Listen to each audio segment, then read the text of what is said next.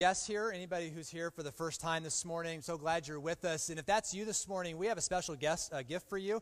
If you go out in the foyer to my left and your right, there is uh, a book for you as well as another gift. We'd like to just say thank you for coming and checking out New Hope Church. And if you're watching on Facebook this morning, I want to welcome you and uh, you're glad you're with comments and observations as we go through the message uh, this morning. We're continuing through a sermon series called I Want to Believe, But, and we've been looking at lots of different questions. As, as you know, if you've been following along with us, different uh, obstacles to faith. Questions like, How do I know God exists? And why should I trust the Bible? And uh, it's been a good time. And if, if you are intrigued by any of these questions that we've been looking at, you can always go back on Facebook and you can watch uh, previous messages that live there, and, and they're available for you to watch at any time. Today, we're taking on a question that is is one that I imagine everybody here has, has either felt or, or thought, or maybe you said it out loud. Maybe it was a question that you voiced because it was so frustrating uh, to you and one that you're struggling with, and maybe that's where you're at today. The question we're looking at today is I want to believe, but why doesn't God answer my prayers? Ever been there? And again, maybe that's where you're at today. Maybe that's how you're, you're feeling today. Uh, uh, just kind of a, a, fun little exercise here. Uh, what I want everybody to do is I want, to, I want you to think back growing up. What was your favorite TV show? What was your favorite TV show? In fact, turn to your neighbor right now and tell them what your favorite TV show was growing up. Not necessarily today, but growing up like as a kid. Go ahead.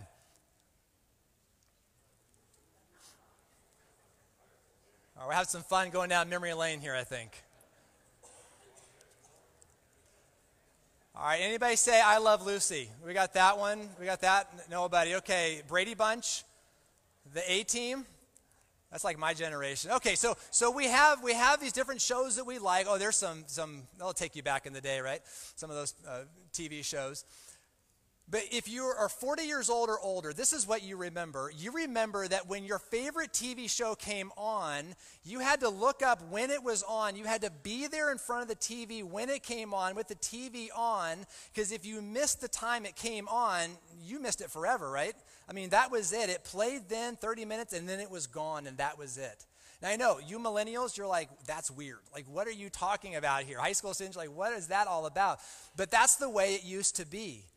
But today it's not. T- today everything is on demand, right? Everything is when you want it. So you can watch, uh, you could binge watch Downtown, Downton Abbey. What's it called? Whatever. Whatever show you want to watch, you can binge watch that show the whole season in one day if you wanted to, and, and enjoy it. But that's not the way it used to be. See, today we we watch what we want to watch when we want to watch it, and without commercials. That's the way we want it today. That's what we're used to. And it's not just about TV shows, is it? Because we become so accustomed to things being fast, things being quick coming our way and convenient, and so we want things uh, that way in all, all parts of our lives. We want everything, if you will, on demand. Now, here's the key though. If we're not careful, we can begin to picture and want an on demand God where he shows up when we want him to show up and he does what we want him to do when we want him to do it. And we can begin to treat him that way or think of him that way. And when that happens, then we begin to think of God like some cosmic Coke machine that we show up, we drop our quarter, it's not a quarter anymore, our five bucks in the machine, and we push what we want, and we think right away it should drop out. The answer, the results. God is our genie in the bottle. You rub the lamp, you get your wish. Our pet monkey that we say dance now, and we expect him to do what we want and when we want. But that's not God, is it? And sooner or later, if we have this picture of God in our mind, whether we, we, we plan to get there or not, or we just kind of absorbed it because this is how we treat all of life, sooner or later, God is going to allow us to get to a place where we're going to wonder and struggle with God, why didn't you show up the way I expected you to show up? He's going to allow us to experience something that is going to fight against that inside of us this notion that we want God to do what we want, when we want it, and how we want it. Ever been there before? And it shows up in prayer, probably first and most. Uh, maybe this is your story. Maybe as a kid, you prayed and prayed for your mom and dad's marriage. That mom and dad would, would make it through and they wouldn't have to separate, and that's not what happened. well, God, where are you? Or maybe you, you're praying for a loved one. There's someone you love and you care deeply and, and they're sick and you're praying for them and you're praying for healing and God just works different. And it's so easy to say, God, do you care and do you notice? We've been in these places before. Maybe, maybe you're in a place in life or you know somebody who's in a place in life and you're ready to start a family. And you've been praying for a, a baby. And it just doesn't seem to work out and year after year pass. But then you look around, and every teenage girl who doesn't want a baby seems to be getting pregnant, and you wonder, God, what is this all about? You see, we find, these, our, our, we find ourselves in these places sometimes where, where it, God allows us to experience what it's like when He's not our on demand God. When we think everything should be this way, but it's not. And he allows us to struggle with that. And here's the big idea for this morning. And if you take nothing away, I want you to take this idea away. It's your first fill in the blanks. If you have your bulletin and you're filling in blanks and all that, here it is. Here's the first fill in the blank. It's this is that on demand God doesn't exist. Now, God exists, but on demand God doesn't exist. See, God doesn't exist to serve us. We exist to serve Him. He doesn't exist to do what we want and when we want it. We exist to come under Him and to follow Him. He is not our celestial sugar daddy. He does not exist to make us happy, healthy, and wealthy. That's not who He is. And that's not how we should treat Him. Yet sometimes in our American culture, we can slip into this and we can find ourselves in this place. And then again we struggle in prayer. And so what i want us to do this morning is i want us to take a moment and to come back to god's character. I want to look at who does god say that he is? And i want to take that picture of who god says that he is and maybe draw a contrast between our picture of who god is. Because sometimes it lines up and sometimes there's dissonance there. And sometimes we recognize that the way i've been thinking about who god is is actually not who he says he is. That he's actually very different and so, what we're going to do this morning is we're going to look at three character traits. We're going to look at three character traits to help us see what it is uh, in terms of who He is. Because here's the question. It's your next fill in the blank. It's this: is if God doesn't exist to serve us, then who is He? If God doesn't exist to serve us, then who is He? And when we learn who he is, and we see these three different character traits we're going to look at this morning, and we combine those together in this picture of who God is, what that's going to help you and I to do is not only to worship God properly, but it's also going to help you to in your own life when you're struggling with, with, with something and you're praying for God and saying, God, would you show up and would you work in my heart and would you work in this situation, this circumstance, and God does something different. Maybe he says no, or maybe he says wait it's going to help you to understand and provide some groundwork for you and I so that we can understand what God is up to better. And we can worship Him still in that place, even when we want to cry out, God, I want to believe, but why don't you answer my prayers? That's our goal this morning. So grab your Bibles if you would, please. We're going to be in some different places this morning. If you have a tablet or smartphone, uh, youversion.com is a great place to go, and you can um, pull up these different books and follow along that way. So here's our first character trait. Again, we're going to look at three character traits this morning. Here is the first one I want us to look at. It's this. It's this that God's heart is always loving. This is who He is. God's heart is always loving. Now, if you're a parent here this morning or a grandparent, you've been in that place uh, before, uh, there's at least two things I know about you. Uh, one is that no matter the, chi- the age of your child, whether it's young or an adult, you always love your kids, no matter what. Now, there's days they'll drive you crazy, and there's days if you had the receipt, right, you'd probably exchange it and turn them in for a new model or something like that. I get that, but you always love your kids no matter what. And the second thing that I know about you is this is that if you're a good parent, there's times when you will say no to your kids, right? You'll say no. And that actually makes you a good parent. It, just this week, in fact, one of my kids, I'll let you guess which one, was like, Can we have ice cream for dinner? No, of course not. No, Dad, can I have the new iPhone X, Y, Z, whatever? No. In our house, we call it the gift of no. And so we're happy to say no. We love saying yes too, don't misunderstand. But it's okay to say no because no protects, no develops. And I would much rather uh, build something and develop something in my kids than just do something for my kids. And so a good parent will say no to their kids. And God is much the same way. See, here's, here's the key loving someone doesn't mean always doing what they want. Did you catch that? Loving someone doesn't mean always doing what they want. And that's the way God interacts with us. God's heart is always loving, but it doesn't mean he always does exactly what we want. It doesn't mean that that's how he responds to us. See, God's love is not measured based on how he responds to your prayers. He just loves you. Let's look at a scripture here in Romans chapter 8, a well known passage. Romans chapter 8, verse 35. It says this Paul's writing, it says that who shall separate us from, and here's the love of Christ? Shall trouble or hardship or persecution or famine or nakedness or danger or, or sword? I mean, the big idea here, it's using hyperbole, but it's this idea that there's nothing in the, in the created world that can separate you from God's love. You can turn your back on Him, but He will not turn His back on you in terms of His love for you. That that is fixed and in place. Jump with me to verse 37. He says, No, in all these things we are more than conquerors through him, speaking of God, who loved us.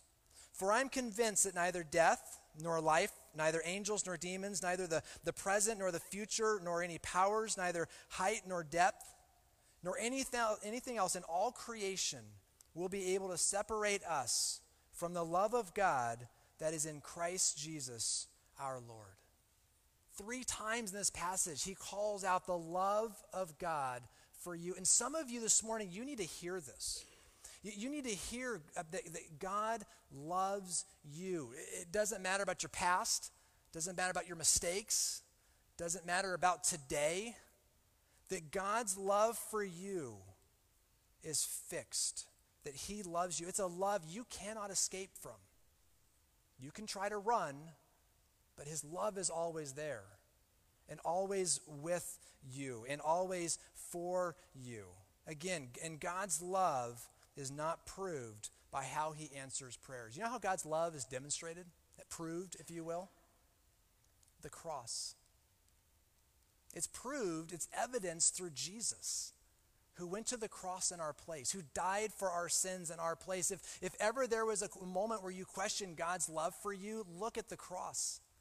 And look what the Son of God did for each one of us, leaving his throne in heaven, taking, uh, putting on a human suit, living the life we couldn't live without sin, and going to the cross in our place. That's how the love of God is demonstrated, not in answer to prayer and how he responds.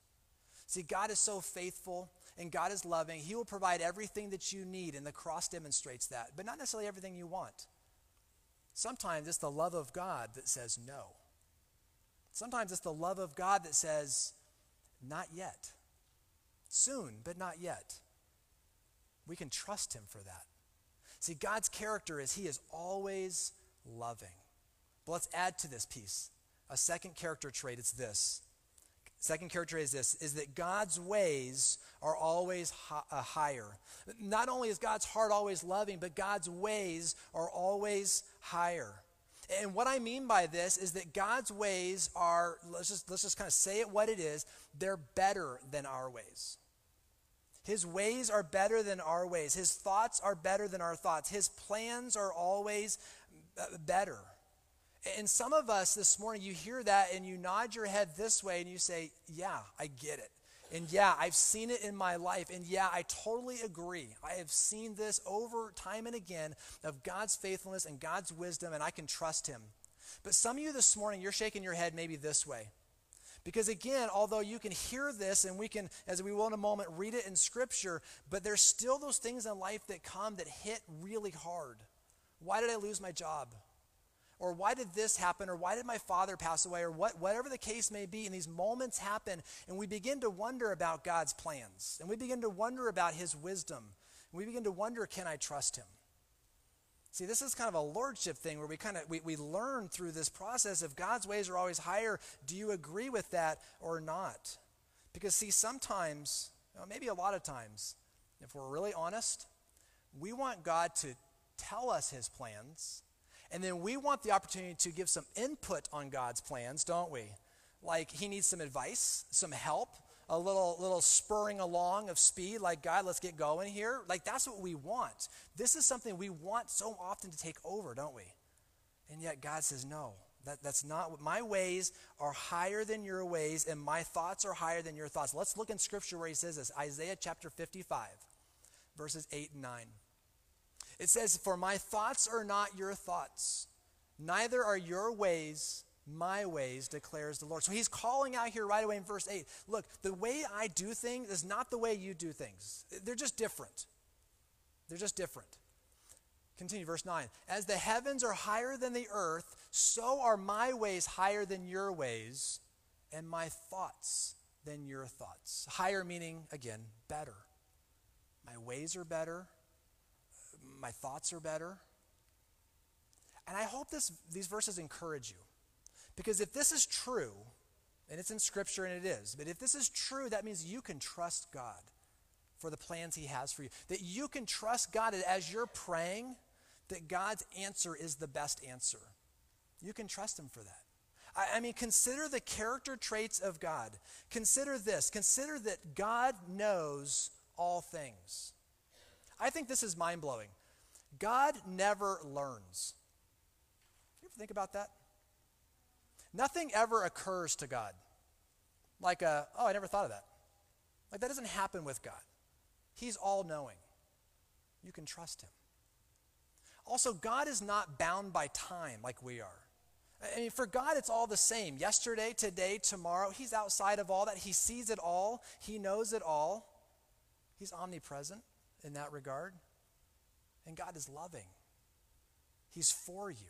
He's not against you. He wants good things for your life. He wants to work in you to do something very specific. You know what that is? It's not to necessarily make you happy, healthy, wealthy, all those kind of things. That's not his end goal. His end goal in his love, working in your life, is to make you more like Jesus.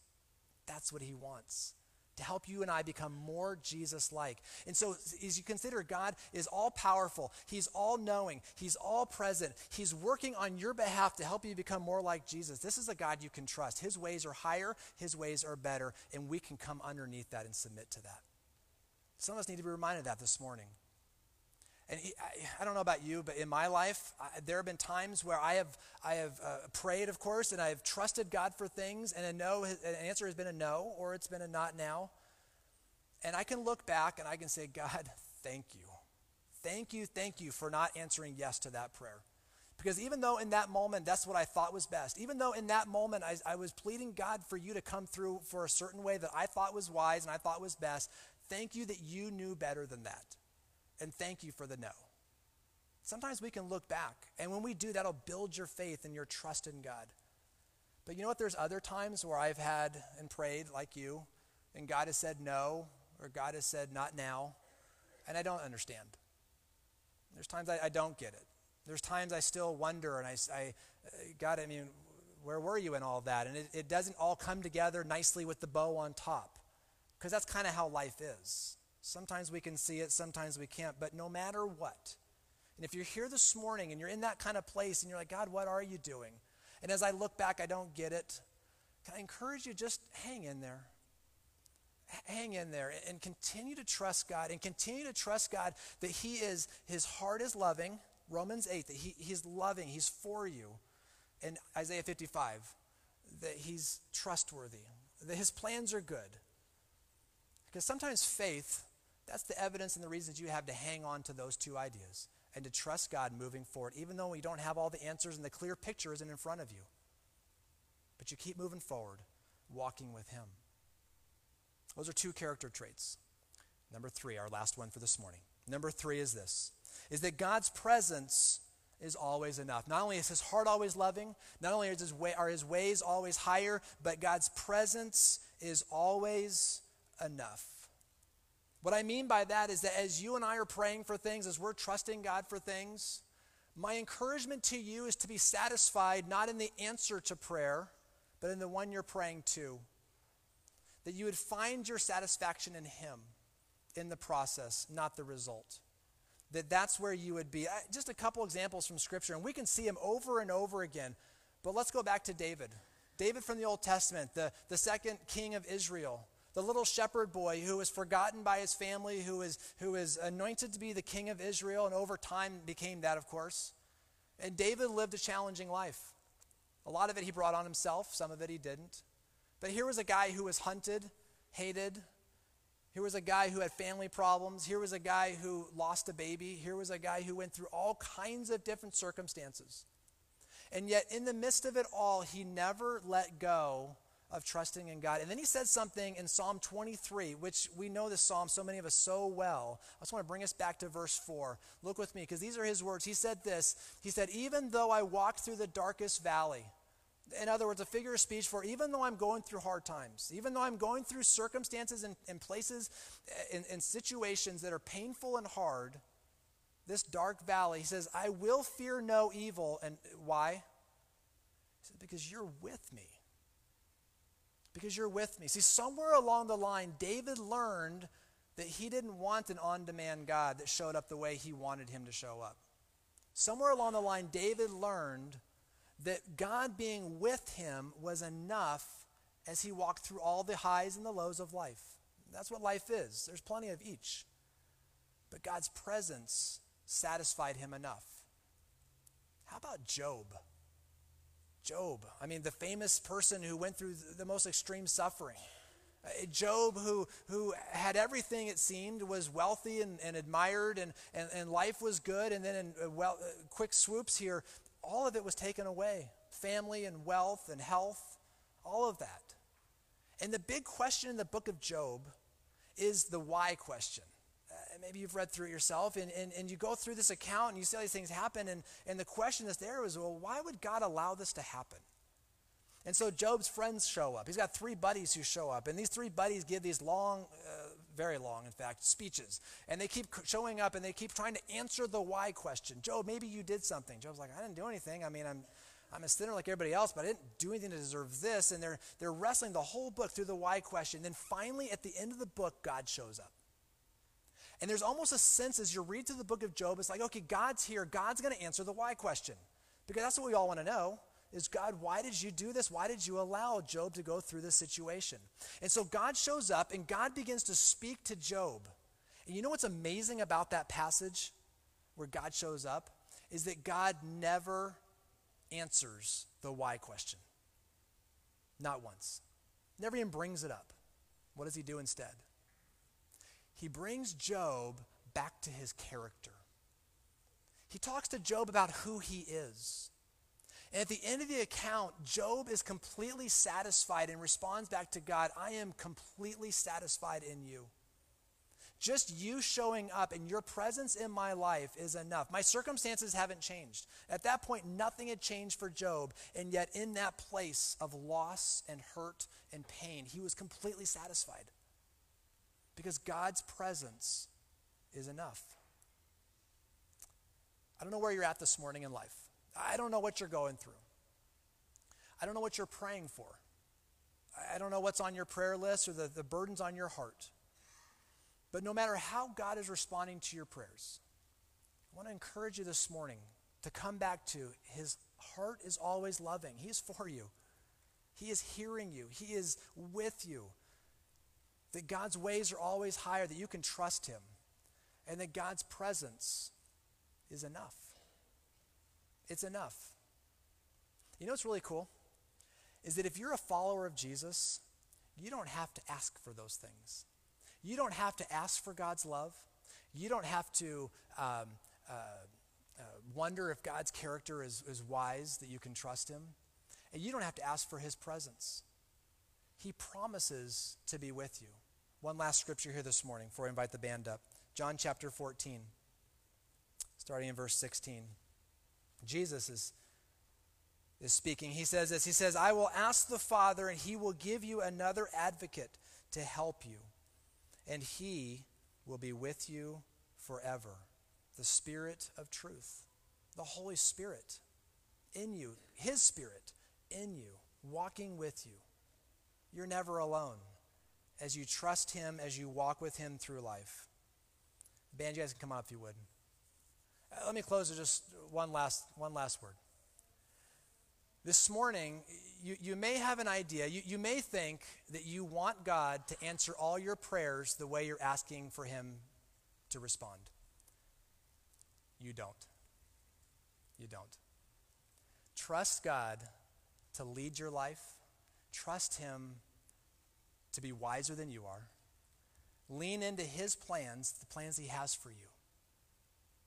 He will direct you in that. And so this morning I want to ask is your picture of God an on demand God? Or, or are there ways that you kind of treat Him like an on demand God to show up in your life the ways you want? Or have you come to a place in your life of submission to say, God, your heart is loving, your ways are higher, your presence is enough. And in that place, I will be fully satisfied no matter how you answer prayer. Don't stop praying. Don't stop praying. But in the midst of praying, trust Him. Trust Him to lead you. Can, can we pray together? Let's do that. Let's, let's just pray and, and thank God. Father, we thank you this morning for this chance to come back to your character, to consider who you are. And Lord, I know in this room, uh, people enough this size, enough people here, that there's, there's things people are going through. There's challenges, there's points of stress and worry and frustration. There's what ifs and how are you going to work, and there's prayers that are, that are being out there that are offered that it's just not resolved yet. And I pray for each one of us that we would persevere in that, that we would not give up heart or hope, that we continue to pray and trust you. And as we do, Lord, I pray that you would help us to learn more of who you are and to be fully satisfied in you and in how you lead our lives. We thank you that we can trust you. We pray this in your name. Amen.